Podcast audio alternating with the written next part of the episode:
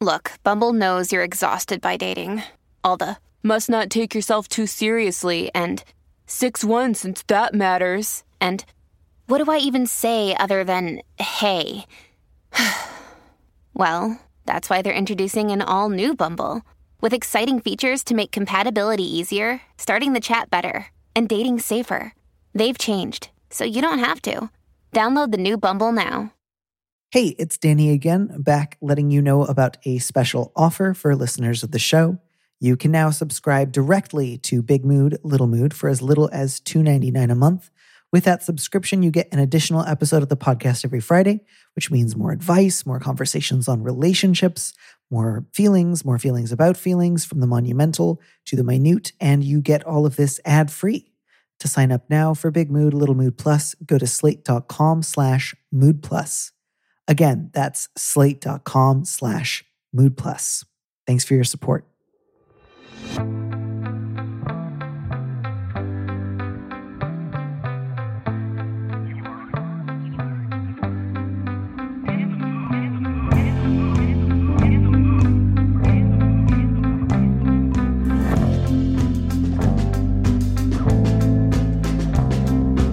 Hello, and welcome back to Big Mood, Little Mood.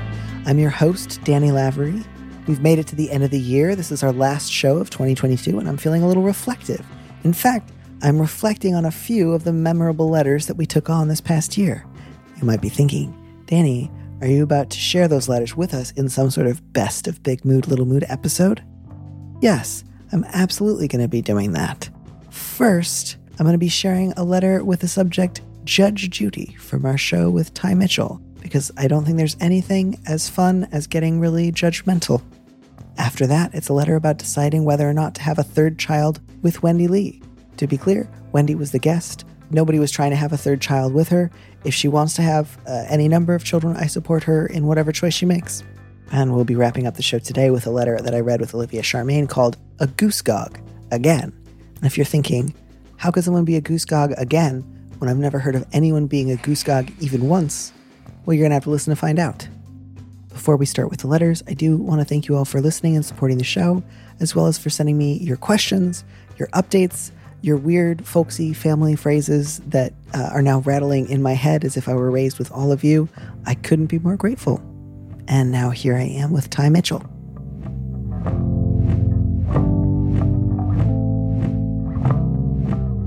I would love it if you would read our very first letter. Okie doke. Subject is Judge Judy. I'm a gay man in my late 20s, and I've had the same small group of friends since college. One of these friends, X, is gorgeous, charming, and a serial liar. He's cheated on many of his partners and frequently insults others. If anyone calls him on it, he says he's joking. I've tried to talk to him about why he does these things, but he will not discuss the idea of changing his behavior. He's only ever responded by talking about how difficult his life has been. Six months ago, I realized that he wasn't a good friend to have and broke things off with him. My other college friends said that they agreed with my reasons for ending the friendship, but that they felt it was between myself and X and did not concern them. Recently, it came to light that X has been cheating on his current partner. I found myself filled with anger that my friends continue associating with someone who betrays others over and over. It feels like they are co signing his behavior. When I think it over, though, I'm conflicted. I don't want to play into cancel culture or the cut toxic people off mindset. It's not like they're holding X accountable, though. He refuses to talk about any of it. Is it judgmental to think that X's bad behavior reflects badly on our friends in common? How do I talk to them about this without using ultimatums? How how accurate would you say that this subject line is? Like, do you think that this person is being a Judge Judy, or do you think that there's like a, a real kernel of like important truth? Um, I think that calling people or getting called judgmental is maybe a way of skirting another kind of conversation about like what are our shared values? Mm. Like what are our share do we share a moral or ethical compass and I think increasingly culturally, it's hard to sustain close relationships where those things conflict, especially with people with whom you are bonded not by mutual interests or by that ethical compass, but by the accident of going to the same college. You know, I'm sure among other things that brought them together, since it's not like you're friends with your whole college. And I think that's like maybe what's at issue here is like, I think this person realized that they don't share, there's an untenable conflict of like values between uh, their self and um, X. Um, and now they're questioning if that conflict of values extends to the rest of the people in this friend circle. Yeah. Yeah. And I think it's useful to think about I want to talk to my friends about this and I want to do it in a way that avoids ultimatums. I think partly that's important because the letter writer, I think, is already aware they don't have a lot of power here to force a, a change. So there's that real meaningful question of I really can't make everyone talk to X about this. I can't even make them all agree that this is like genuinely bad behavior. So maybe part of the fear there is I don't have the power to cancel anybody, maybe even if I would like to. And so, how do I have this conversation in a way that's not just about, hey, I want you to do something, you say no, I give up? Um, and then also that question of like, how do I talk about my concerns without making my other friends feel like I'm saying you are responsible for, you know, this guy cheating on his partners and you're bad as a result. So I, I think that is a useful goal to have because I think A, you're not going to be able to successfully pull off an ultimatum here. And and B, it, it probably wouldn't be super useful. I think, you know, the insulting people stuff sounds really complicated. I could imagine that the cheating stuff is even more complicated because there's lots of people who would feel like, of course, this doesn't reflect on me if somebody's cheating on their partners. Like it sucks, but I don't necessarily feel like it's incumbent upon me to say, no, no, no, you know, you must never cheat or else you and I can never be friends. Yeah, it's like there's two, th- there's two, there's the cheating for me is like, you know, it's kind of none of your business. But the fact that this person's also an asshole who insults people and then writes it off as a joke is like a good reason to say, like, I can't be friends with you anymore if you continue to like act like this. It sucks. It sucks being friends with you. But I think it's a question of like how many degrees of separation from bad behavior is also bad behavior, you know? And I think it's I think it's like a valid question. But I, I do maybe I'm, you know, projecting more than I should onto the the caller writer but I do get an overwhelming undertone that this person may be growing away from a group of friends that came from an institution that's not predicated on like shared values, you know, and that's okay. It's okay to grow away from a group of people on that basis. And I don't know if they think you're judgmental because of it, then I, I kind of think that that's neither here nor there. I don't know. As somebody who has lived many lives and gone through many different circles of friends, and you know, I feel pretty much fine about it. yeah, I, I think the sort of question here is what do you want and expect from your other friends? Uh, and I think that's going to be a useful thing to sort of dial into before you think about whether or not you want to proceed with having difficult conversations. Um, and, and right. part of that question might involve, you know, do you judge them for not speaking up more strongly to your former mutual friend X? Um, I, I, hope that you can give them some grace, some leeway. Uh, not everybody in you know seeks out conflict with their friends, especially in their late twenties, and the fact that they're not having a sort of come to Jesus conversation with him about cheating on his like sounds like pretty short term partners I don't think rises to the level of you know you must stop being friends with them. They're they're being terrible people. Um, but you know, think through. Does it hurt my feelings when they say, "Hey, we get why you stopped being friends with him, but that's as far as it goes"? Does that make me feel left out? Does that make me feel a little crazy? Like they're saying, yeah, you had good reasons, but we don't give a shit. Like, does that make me feel like they're just saying something to placate me? Um, but they don't actually think that I had good reasons. And I, I, wonder if maybe that's what some of the anger is, is in addition to like, I can't control X's behavior. He does keep cheating on his boyfriends and I really want him to stop.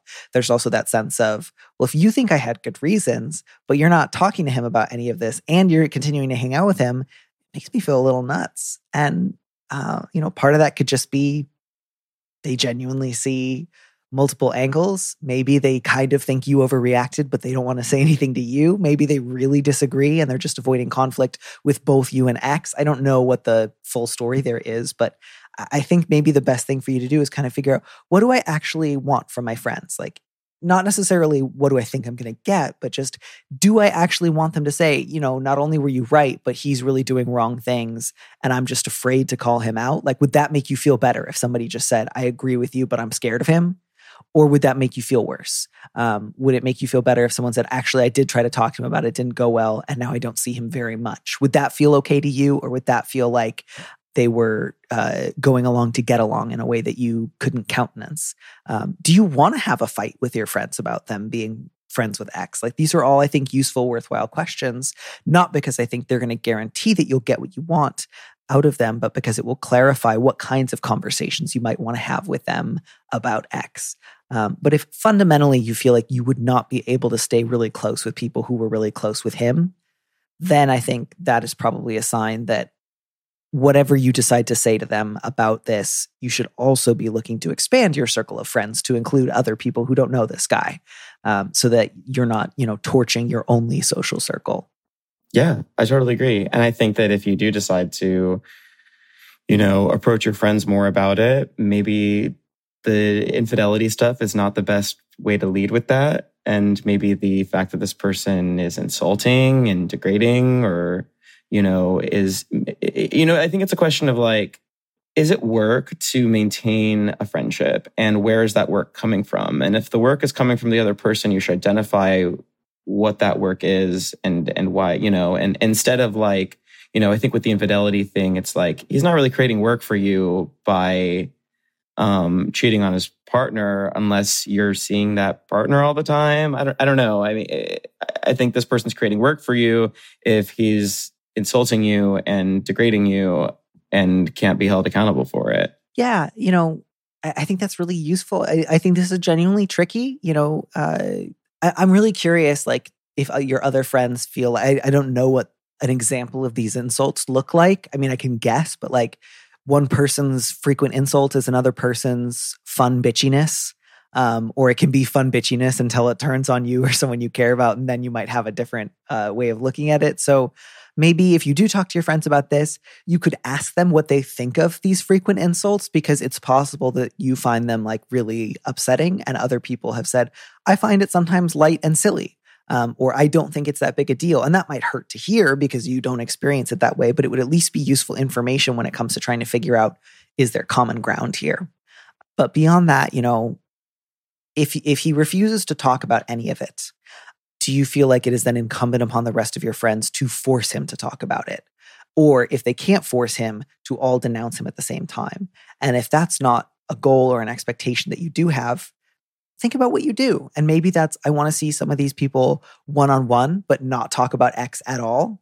And maybe it's see them very rarely. I, I, I, really don't know, but I think that that would be then your next move is to figure out what kind of relationship with them can I imagine that doesn't have anything to do with this guy like that really takes seriously the prospect of I ended my friendship with him. I'm no longer worrying about controlling or managing his behavior. It's a shame that he doesn't act in the way that I think is best, but I really have tried my level best to change it. I can't. I'm going to truly let that not be my problem anymore. And if you can see your way to spending time with these people outside of seeing them as proxies for continuing to try to manage X's behavior, then I think there's a good chance you can continue to stay friends in the future. And, you know, I also hope you don't hold all your friends to the standard of like, obviously, there's a difficult line because sometimes it's really important to use your social networks to like monitor or change somebody else's bad behavior. But there's also a certain level of just like people sometimes cheat on their partners, people are sometimes bitchy, people are sometimes rude, and it's not necessarily everybody else's like um, moral slate is going to get dinged if they don't stop them. That's great advice. I, I, I got, I don't have anything to add to that actually. yeah. Yeah. I just think to whatever extent you can, try to be gentle with the friends who are maybe a little afraid to be harsh with a guy who's gorgeous, charming, and super bitchy. Or don't find it to be as much work, you know, don't find it to be worthwhile. And yeah, and I think that that's like, you have a different, you have a unique relationship with each person that you have a relationship with by virtue of being you. Um, and you do have to, I think, at a certain point, respect that other people's relationships with this person are different from your relationship with this person. Um, like like Danny said, it's like it does seem like you need to find ways to either engage with this group of friends separately from this person and or cultivate other kinds of relationships that have nothing to do with this person because it's obviously i think probably painful to like still have all of this kind of resentment and frustration toward this person and have them even come up. Yeah and i think you know that question about is it just uh, unavoidable that this guy's bad behavior reflects badly on our friends in common i think the question there that you can ask yourself is do i feel like this is not their best quality, that they haven't been able to like truly yell at this guy sufficiently that he stops? Or do I think it's indicative of, as a group, they have a lot of qualities that I actually really dislike? Because if it feels mm. like this is actually a part of a bigger problem, I feel like they're all really conflict avoidant and they just have values that I no longer share. That's maybe a sign that you want to invest a little less time in trying to change them and a little more time in looking for new kinds of friends.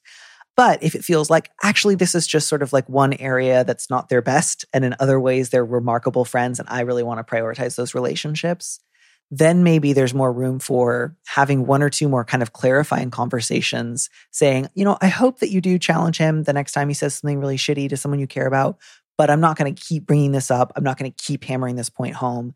You figure that one out on your own time, and we will like focus on our friendship in other areas of our lives, then I think that would be the best way forward. Um, don't necessarily say that this is the one definitive thing about them is that they have failed to sort of like corral this one guy. And I guess worst case scenario, nobody does anything, but he will someday be less gorgeous, and maybe then people will start calling him out. Um, and so you can sort of psychically hope for that day.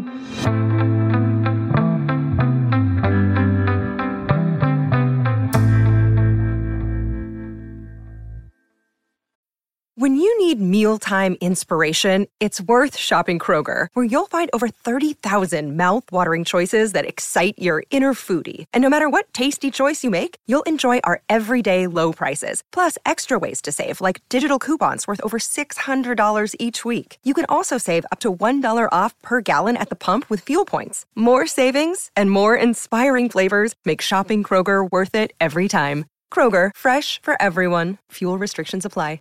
This podcast is sponsored by Ramp. Are you the decision maker in your company? Consider this. For the first time in decades, there's a better option for a corporate card and spend management platform. Meet Ramp, the only corporate card and spend management system designed to help you spend less money so you can make more. Most corporate credit cards offer points as incentives, but those points amount to less than their worth in real cash value. Ramp's business cards offer you cash back, real money in your pocket. Plus, you control who spends what with each vendor. And Ramp software collects and verifies receipts automatically, which means you'll stop wasteful spending and close your books in hours instead of days. Businesses that use Ramp add up to 5% to their bottom line the first year.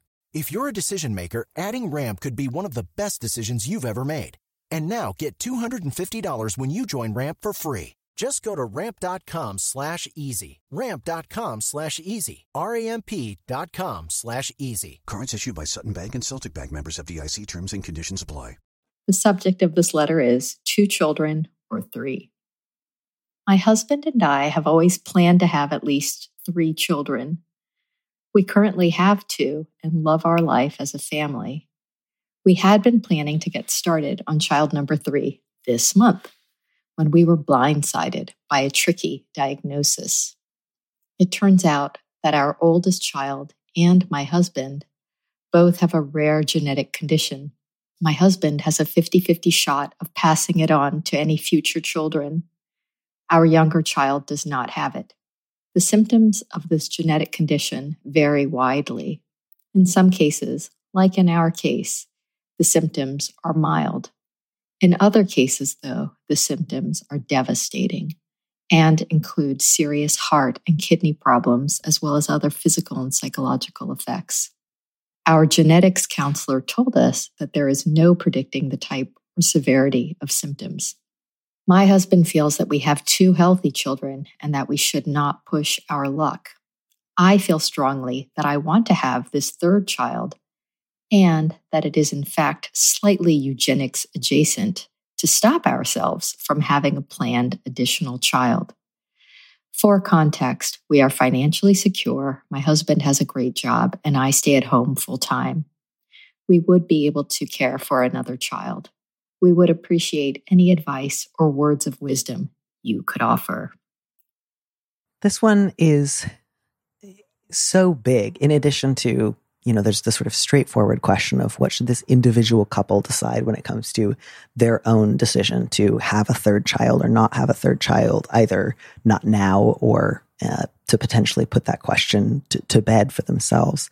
Um, but I can also really appreciate um, that this letter writer is aware of. There are a lot of, you know, ongoing implications that have to do with disability justice, with a proximity to eugenics, with this question of are we being asked to decide like what the good life is for all possible future children? Um, and so I'm also just really aware that this letter writer is asking a question that kind of reverberates on every possible scale. Um, and so I want to be, you know, it feels so like sort of cheesy to say like I want to be mindful of that, but I do. I would like to be mindful of that. That's that's sort of where I'm planning on starting today. Yeah, we can totally start there and and then i'm not even it even is too tricky. Again i think i'm just bad at this but i'm trying to actually go with this cue from your last podcast with the amazing is it Grace Bonney that was on? Yeah.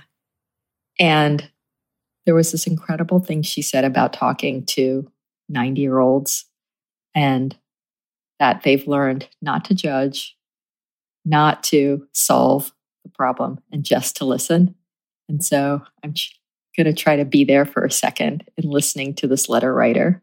And what I hear them saying is that they really want this child. They were planning to have this child.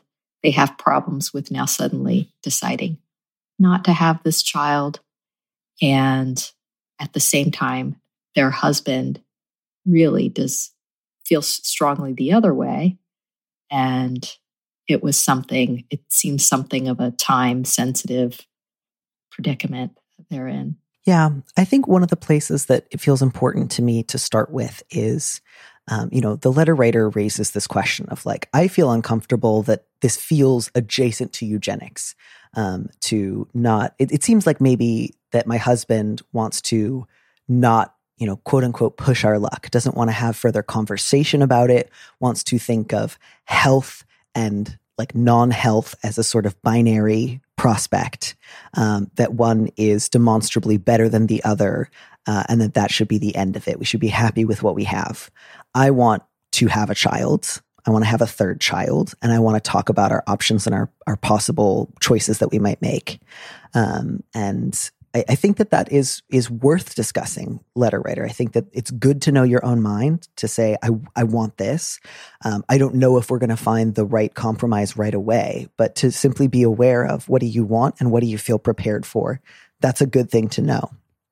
And I wonder, letter writer, you don't mention whether you or your husband have either had any uh, people with disabilities in your life, whether you've ever read anything by uh, people within the disability justice movement, or whether this is sort of your first encounter with the prospect of like disability justice. And so I wonder if that's the case, whether this might not be a good time to do a little engagement with this movement. This is a movement with like a pretty robust history, especially in the United States in the last 50 years, um, by which I don't recommend, you know, getting in touch with someone you don't know who you know happens to have a disability and say, make this decision for me. But uh, when it comes to reading uh, work and thoughts by people who live with disabilities, I would encourage you perhaps to look at some of the work of Harriet McBryde Johnson. Um, she's uh, an American author an attorney, a disability rights activist. Um, she died in 2008. She might be sort of best known for a series of debates that she did with uh, Peter Singer. Um, I don't necessarily want to recommend those in part because I think it's rather painful to listen to someone justify their own existence um, in a sort of theoretical context. Um, but I would recommend uh, reading her memoir, Too Late to Die Young. Um, she also uh, wrote a number of articles for the New York Times. Um, she wrote Stairway to Justice. She wrote Not Dead at All. Uh, she also wrote something that was like, you know, thoughtful and charming and funny called Alas for Tiny Tim. He became a Christmas cliche. Um, I would really encourage you to seek out her work and and potentially also to seek out the work of other um, you know, people who work within the disability justice movement, what have been some of their thoughts about the limits of the conversation around genetic counseling um, when it is led by, you know, non-disabled people. Um, not so that you can necessarily like hand a stack of books to your husband and say you know these are my arguments uh, let's do what i want but so that you can have a frame of reference that is broader simply than what people who are you know not or not yet disabled. I think you know one of the things about disability justice that I'm familiar with is is this idea that many many people at some point in their lives will develop a disability um, or could benefit from the disability justice movement. So often, um, it, it is a sort of like false idea of you know, I am a healthy person. I will, I do not have a disability. I will never have a disability. This won't affect me. Um, and that can really limit, obviously, um, some of your thoughts, some of your desires, some of your beliefs in what is possible. So that would be, I think, my first suggestion um, is to read more and learn more from people who have lived with disabilities that you might, in the abstract, think of as severe. And, and to let that sort of expand your ideas around what is possible. I think that's a good place to begin. I think that's great, Danny. And also, it changes the framework um, from this letter, which is like, okay, it's a 50 50 chance. We lucked out so far with my husband and my uh, one of our sons. And with the third child, we could be lucky or unlucky. You're trying to suggest to the letter writer if you learned what it actually, what people say, what they report, what their experiences, how people are thinking about what it is like to um, be, have a disability so called, or live with, um, care for, uh, have so called dis- disabled people in our families, that would expand or change the framework. And maybe that would be useful for the husband as well uh, as the letter writer. Yeah, I think the sort of last thing that I would recommend is um, there's a, a, study published in. Um, I actually, this is a little silly. I don't quite know how to pronounce it. I think it's um, Genet Medical Journal, um, but it's by Paul Steven Miller and Rebecca Leah Levine, and it's called Avoiding Genetic Genocide Understanding Good Intentions and Eugenics in the Dialogue Between Medical and Disability Communities and I don't mean to like recommend it in the sense that like I think you must or ought to agree with every uh, claim that is presented there. But again, I think it is very true that within like uh, the eugenicist policy uh, context of the United States and elsewhere, good intentions is is um, is is up there. There are lots of people who talk about like what is best in the interest of eugenicist projects um, and in deciding whether or not somebody else's life or the possibility of somebody else's life is worth living on their behalf. Um, and so again, I think that will be really useful um, in terms of investigating any parts of yourself uh, or your or you know your your partner's self that might wish to do that. And I say all of that, letter writer, because I think that is useful and valuable work and will enable you to be um, you know a better like citizen of a society that needs to do more um, for people with disabilities. I don't mean it in the sense of you need to read all of this material so that you and your husband can become better people and then decide to have a third child. Um, I really, really at this point want to flip over to these are important and useful questions. And it is also true that you are not making a decision about a third child in the abstract. You two are also talking about what you are prepared to do. Um, whether or not you think you would be good, excited, you know, enthusiastically consenting parents to a third child. If you have these conversations and your husband says, I don't want to, um, I would not be prepared to handle that, you know, again, then at that point, the question is if you don't think you can adequately parent a child, um, if they have circumstances that you can't control, then that is a good reason not to have that child. So again, like it, it's not about if you don't decide to have this child, then you are bad people. And if you do decide to have this child, you are good people. Um, I, I want you to have more tools at your disposal when you have these conversations and don't immediately discount the prospect of excitedly and joyfully preparing for a child who may very well experience any number of complications from this particular diagnosis. But, uh, you know, the investment there is not only good people would say yes and only bad people would say no. On that level, it does really need to be about honest, frank assessment of like, what is your husband afraid of? What are his fears? Can he get specific with them? If you share with him, I share that fear, but I also would feel like really prepared to like dedicate time and attention to our child's care. Does he have a response to that? You know, um, that's those are really important conversations to have. Yeah. And I, I would add on to that. And I'm sorry before I, I misspoke by saying your son doesn't have serious symptoms. I think you just, the letter writer just refers to two other children, but it, it's your whole family. So I think Danny was totally right in saying it's important that you know that you feel strongly that you want to have this child, that you have reservations about not trying. At the same time, it's your whole it's your whole family. So not just your husband, but your other two children um, that would be affected uh, by introducing, uh, you know, any any other person into the family. And so it's it's really not just about can you take care of this other child that you stay at home full time, and so you could do it, but it really changes the whole of the family but dynamic to introduce another member of the family and it's it seems to me a group decision in the end. Yeah, I mean, I really do just feel a strong sense of what's most important to me is that this letter writer feels empowered to have this conversation more than once with her husband, even if ultimately the answer is just, my husband is not prepared. And that makes me sad. But, you know, this is a decision we would need to make um, as a consensus rather than you need to get to one answer or the other. I think mostly my strongest sense here is you two, it sounds like, have only recently learned about this diagnosis and have only had perhaps one or two conversations about it.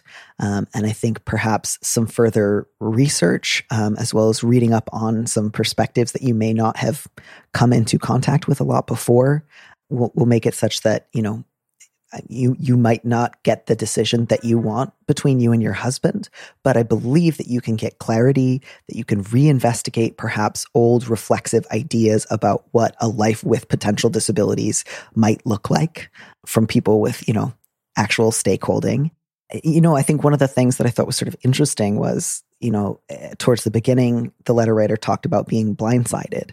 And I don't bring that up to like scold the letter writer, but like right there, that's like language about blindness as like a, a limitation, as an inability to um, move with new information in a way that feels uh, like integrated and and prepared. And so I think again without saying like ah this is a sign that you are you know bad and have not thought about disability sufficiently. I just think it's interesting that that word is present in that moment. I don't think it's an accident because i think there's this sort of question of perhaps my only engagement with questions of disability have had to do with sort of just like reflexive language around limitation weakness inability um, and this might be an opportunity to investigate how thoroughly, like, hostility towards people with disabilities and like the sort of like ambient eugenics that floats around in our society um, might be informing this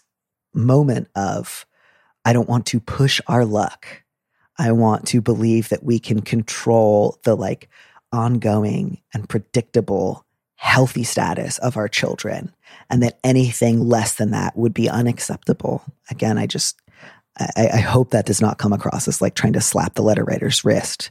Um, it's a common expression, but I think that there's a reason that it came up in that moment. And I think that that's worth further investigation.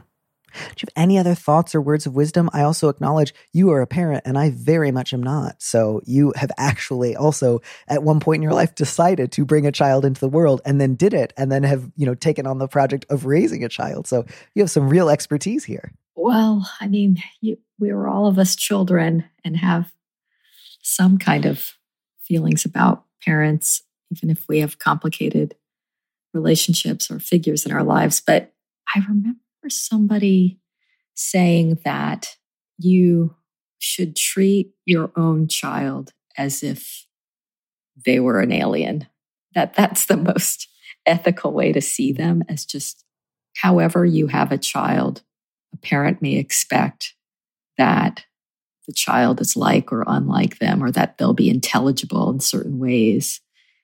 And I think this parent was saying, actually, the best thing to do is to accept that you have no idea who this human being is. And it's every child is terra incognita.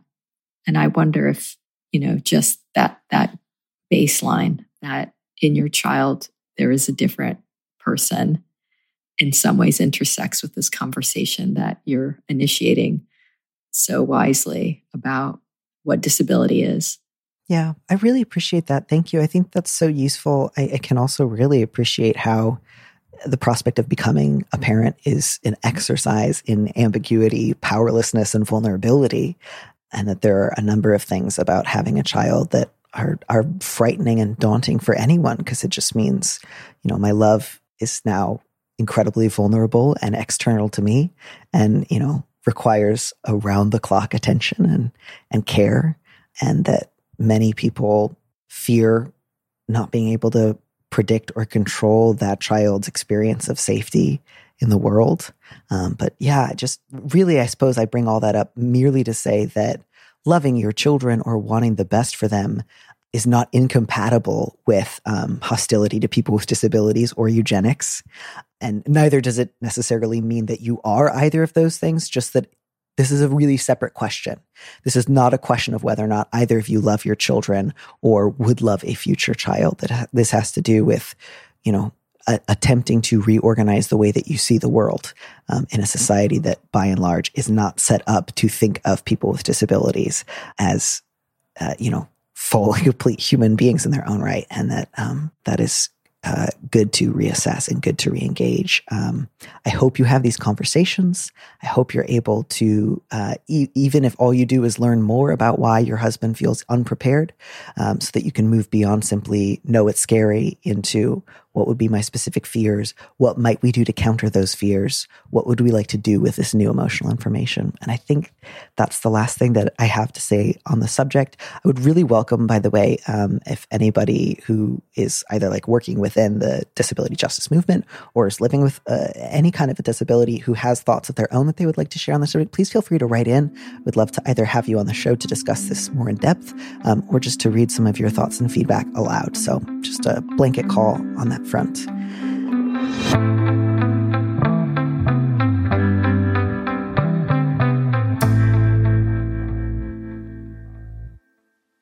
I think we should move into our third letter, which I have to say taught me a word I had never heard of in my life. I had to look it up. Uh, it comes yeah, from the subject line. I was going to say, it says the subject line is a goose gog again. Will you define a, a goose gog before we before I read? Yeah, so I looked it up and it's it's like British slang for a gooseberry. And I, I, was familiar with the fruit gooseberry. I know you can make pies with it and you can also make a dessert called fool. And I guess goosegog is another way of uh, saying gooseberry, but with the sort of like implication of like a fool or a foolish person. So like Got it. Got I'm just it. a goof. Okay. I'm a fool. Yeah. Got it. That's so interesting. Okay, cool. So here we go. Uh, it says my two closest friends have started dating again. This is a pattern.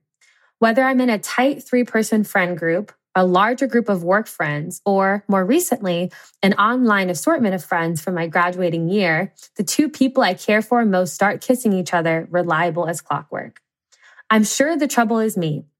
I like to think I'm smart, a good friend, and not desperately unattractive, but I'm drawn to people who are amazing, and they tend to wind up to more drawn in turn to each other than to me.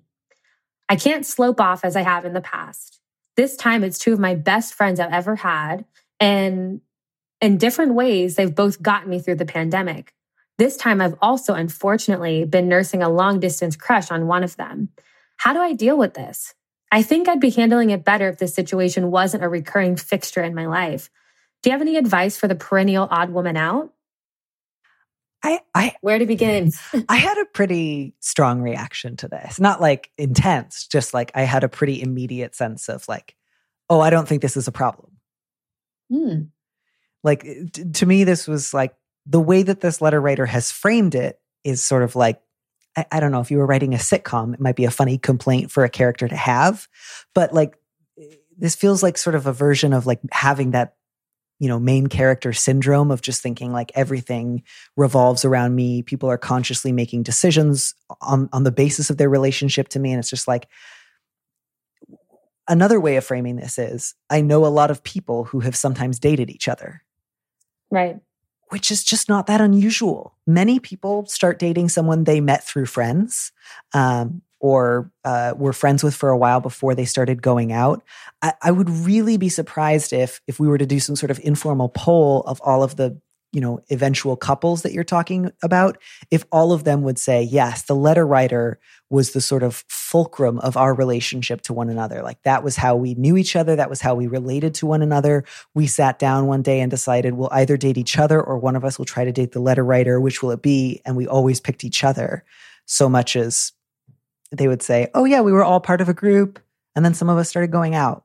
And so I just I think this sort of fixation on all of these people thought about dating me, decided against it, and chose instead to date a friend of mine who they think of as a friend of mine rather than a separate person, just feels really um, counterproductive at best. Mm. That's so interesting. So, you know, my company is intentionally called Black Monarch Entertainment. I consider myself to be a social butterfly and have forever. And so I've definitely been in, in stickier situations where uh, I've I've pined after a friend or you know pined after someone who was taken or not taken but not single not available um, and you know those those feelings are natural and they they happen so what I'll say is I would investigate this feeling of I, I really liked how you phrased it, Danny, of uh, main character syndrome. I'm definitely going to be stealing that. Um, it's something that I've it's been. It's not original of. to me, just to be clear. Yeah, it's it's it's interesting because I've I've also been accused of being sometimes like a self centered person, and for me, I I tend to frame it as well you know, I am the main character in my life and I am, you know, it's important for me to protect my peace. It is important for me to hold myself accountable. It is important for me to know that at the end of the day, when you lay your head on your pillow, it's you and you hope you wake up to, to live another day. So all of that is definitely true. But what I will say is, you know, though you are the main character, the most important person in your life, every other person in your life, they're not just secondary characters. They're not, it's not an ensemble. It's not a sitcom. They're not just there to service you, your thoughts, your feelings, your actions, and your emotions. And so there's also something here on the, on the flip side of this where there's something happening where other people's happiness is causing you pain. And I think that that's also something to really think about and to consider because with your with your the people that you consider your friends. Friends are different than acquaintances, they're different than colleagues, they're different than family. They're in their own category, all of their own. And I think that there's something I'll just call it what it is, something almost toxic about being the kind of friend who isn't happy when their friends are happy. And I understand that, you know, this this is a recurring pattern in your life and it does feel personal. But what I will say is you attract the energy that you put out. And so if you are putting out this energy of, of sourness, of, you know, displeasure, of things like that, when you do see friends of yours being happy, that's not going to help attract a partner um, or not even a partner, but uh, a romantic interest. It just isn't. It's, it's, a, uh, it's like the opposite side of the magnet. Yeah, I, I feel a little, you know, a, a twinge of guilt because I'm aware the letter writer is already being being very conspicuously down on themselves, and then you know, we're not saying, gosh, you poor thing, that's so awful. Um, but letter writer, I don't say any of this to say like you're uniquely selfish or this is all your fault or you shouldn't have any patience for your own frustration. Um, your feelings make a lot of sense. I don't think you need to think about yourself less. I would just encourage you to think of other people uh, as having the same degree of self consideration, you know, complex, rich inner lives as you know you have in yourself. And again, that can be challenging because you know the inside of your own head and you don't know the inside of anyone else's. But you say, you know, this is a pattern. Is it? Like, again, like, I don't know that everyone you've ever known who went on to date someone else would have said, gosh, first I was really close with the letter writer, but then I made a conscious decision to move away and date somebody else. Um, mm-hmm. I think mm-hmm. you are possibly inserting a pattern that like, yeah, that could fit, but a lot of other patterns could also fit this just as well. And I think the key here for me is not like there was a friend of mine I was incredibly enamored with and I didn't say anything and I wish that I had. And then they started dating someone else. It's just this general sense of all my friends date each other and no one ever dates me. And again, I, I can relate to that general sense of frustration or self pity or loneliness, but you you can't date all of those people all at the same time. So the question is like, why isn't everyone trying to date me? Is not a fair expectation to bring to dating. I, I think maybe the question there is like, if I'm starting to develop a crush on a friend, what are my other options besides keep it to myself? I was just going to say that. I was just going to say that because the, the phrase that just hit me while you were speaking was the long distance crush of it all. I think that crushes are lovely to have. Uh, they make you feel alive and they're very exciting, especially in the early stages.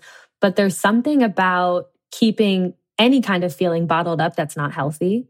And so, in those moments, letter writer, when you feel like it's happening again. I'm I'm having these feelings for someone and I'm unable to share it.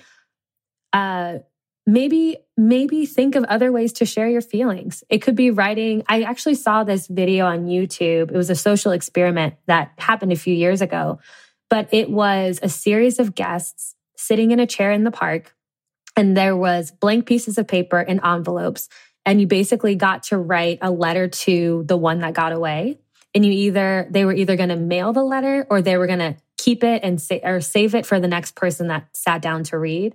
And it was an interesting social experiment because so many of these people had never thought to write their feelings down ever.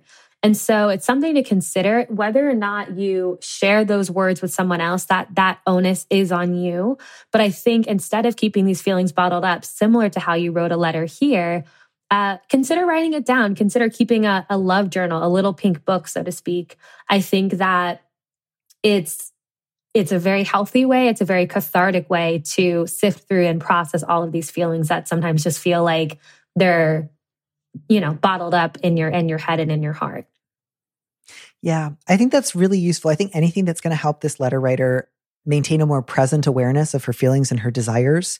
Um, and then also try to figure out what are some things that I might want to try to do with those things. Maybe it's that I have a habit of befriending people I would actually like to ask out on a date, but because for whatever reason I don't think they'll say yes or I'm afraid of the risk, I instead strike up an overture of friendship and hope that they will simply be so won over by my delightfulness that they will ask me out. Uh, in which case, you know, you might want to think about what if I started asking people out? I, I think again, just it's so easy if you feel really invested in this narrative of I am always overlooked. I am always the odd one out. I am never going to get my fair due of what I see other people around me getting.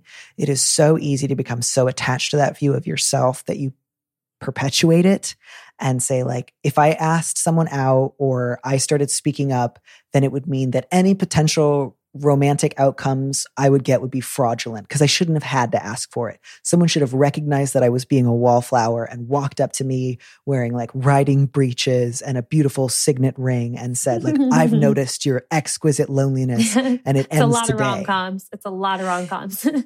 Yeah. And just that fantasy that somebody else is going to do the work for you of naming what you want is going to hurt you a lot. And it's going to add a lot of unnecessary pain on top of the pain that we all have to go through as, you know, people and beings with desires and needs and hopes and fears. Um, and so I want you, letter writer, to start to spare yourself some of that. And so instead of, why does this always happen to me? Ask more concrete questions. Who interests me? What can I do with a crush besides linger with it forever alone in a corner? Um, and then also, you know, letter writer, it kind of sounds like you say you you slope off from your friendships every time your friends couple up, which again mm. suggests to me that maybe you've been starting a lot of friendships that you actually want to be romantic relationships. And then when you don't get what you want, you kind of again, I don't want to be too harsh and be like, you abandon people, but it sounds like you kind of are just like, I'm done. And that to me suggests, again, that there's some work to be done in terms of making sure that you invest in friendships where you're not mostly just pining after someone so that you can have like a long, sustainable, friendly relationship that's not just cover for the torch you're carrying. Mm-hmm, mm-hmm. I also, I love, Danny, that you are encouraging the letter writer to ask people out. I think um, it's something that I think about in my relationship all the time. So traditionally my girlfriend was courting me for many, many dates before we, you know, decided to be exclusive. And I had never gotten flowers on a first date ever. And I was like, this is so amazing. I don't even know what to, to do with this. Um, I was so bowled over. But what became really fascinating was there was a there was a period of time where one day she asked me, "Have you ever taken me out on a date?" And I had to to really investigate myself and say, "Wow, we date each other every single day, but have I ever picked the restaurant, made a reservation, paid for the ballet, and like made sure that you were wined and dined? And from that point forward, I, I really had to make sure that it's been a, a true balance in the relationship and in the partnership. And so that's something to consider too is, you know, what are these relationship tropes that we all believe that have to happen in order for a relationship to be successful? Do you have to be asked out first? Do you, you know, do you have to wait for the first kiss, you know, et cetera? And so I think taking some initiative, you know, in doing that inner work and that self work is something worth trying. And it, and it could really prove fruitful. I, I think that is so, so useful and helpful. I just think, again, not that you can never hope for like thoughtfulness or surprise in your life, but if you make a rule, I will get, I have a better chance of getting the things I want if I ask for them than if I wait for someone else to guess. And so, like, for your partner to say, like, I actually want you to do this for me sometimes, it's like, great, thank you so much for sharing that with me. I don't live inside your head, so I don't, I didn't know. And now that I know, again, not, not that this goes to like, obviously there are elements of like basic respect or affirmation that, that I, I can understand you shouldn't need to ask someone for, but pretty much everything else you do have to ask. And again, mm-hmm, you know, mm-hmm. I, I think it also just makes more sense than this idea of like, well, you know, I'm okay, but I'm drawn to amazing people. And because all of my friends are so amazing, obviously they're all picking each other instead of me. And it's just like, does that really sound? I can understand why that might feel kind of self soothing in a sort of self deprecating way when you're like, gosh, no one ever picks me. But like, do you really think that everyone you've ever befriended is just categorically better than you? And then if so, like, why are you surprised and sad if none of them want to go out with you? Like, again, I just, I, that story doesn't wash. Like that story yeah, doesn't yeah. actually stand it's some, up to It's scrutiny. some circular reasoning for sure. It's definitely some circular reasoning. It protects you because then it's like, well, what can I do? They're just more amazing. There's nothing I could do differently or try to change that would get a different outcome. They're just more amazing than me. And you have to admit that sometimes. And it's like, that's going to be a painful story you keep telling yourself, but that also paradoxically protects you from doing something risky or scary, like saying, I kind of like you. Would you ever like to go out sometime? Which can just feel like I'd rather die. And it's just like, you don't have to do that. You can avoid it your whole life if you want to. But I think you've reached the limit of how well this story is serving you. And I hope you stop. yes, well said. Very well said. My last piece of advice is, as always, to read Barbara Pym's Excellent Women, because it is a uh, wonderful and thoughtful novel about the experience of a slightly prickly and slightly aggrieved woman who often finds herself on the outs. And it's always nice to read novels about complicated inner emotional lives of people. I love that. Yeah. Thank you. What was the title again? Excellent Women. Excellent Women. All right. Adding it to cart. yeah. Oh, Olivia, thank you so, so much for taking your time to, to talk with me today. Do you have any final parting thoughts for any of our listeners before you go? Also, totally fine if you don't and you just want to say goodbye, I'm going.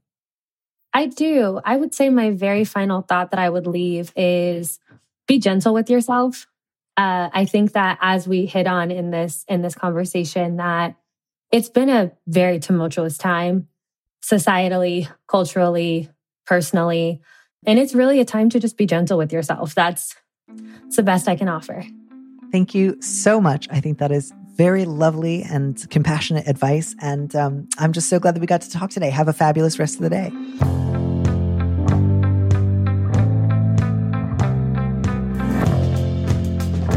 Thank you for joining us on Big Mood, Little Mood with me, Danny Lavery. Our producer is Phil Surkis, who also composed our theme music. Don't miss an episode of the show. Head to slate.com slash mood to sign up to subscribe or hit the subscribe button on whatever platform you're using right now. Thanks.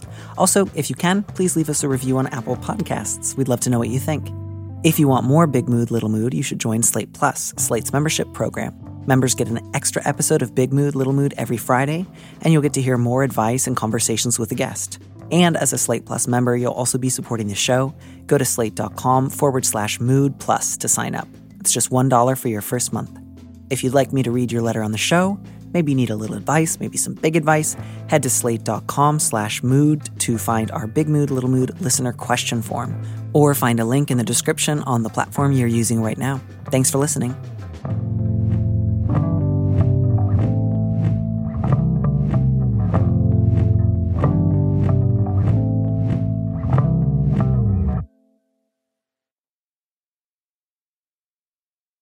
Save big money when you start your next project today at Menards. Check out our great selection of garage and utility lighting options in stock, ready to take home today. We carry everything to help you illuminate whatever project you're working on. Shop garage and utility lighting products in store at your nearest Menards. You can also view all of our entire selection of lighting options today on menards.com.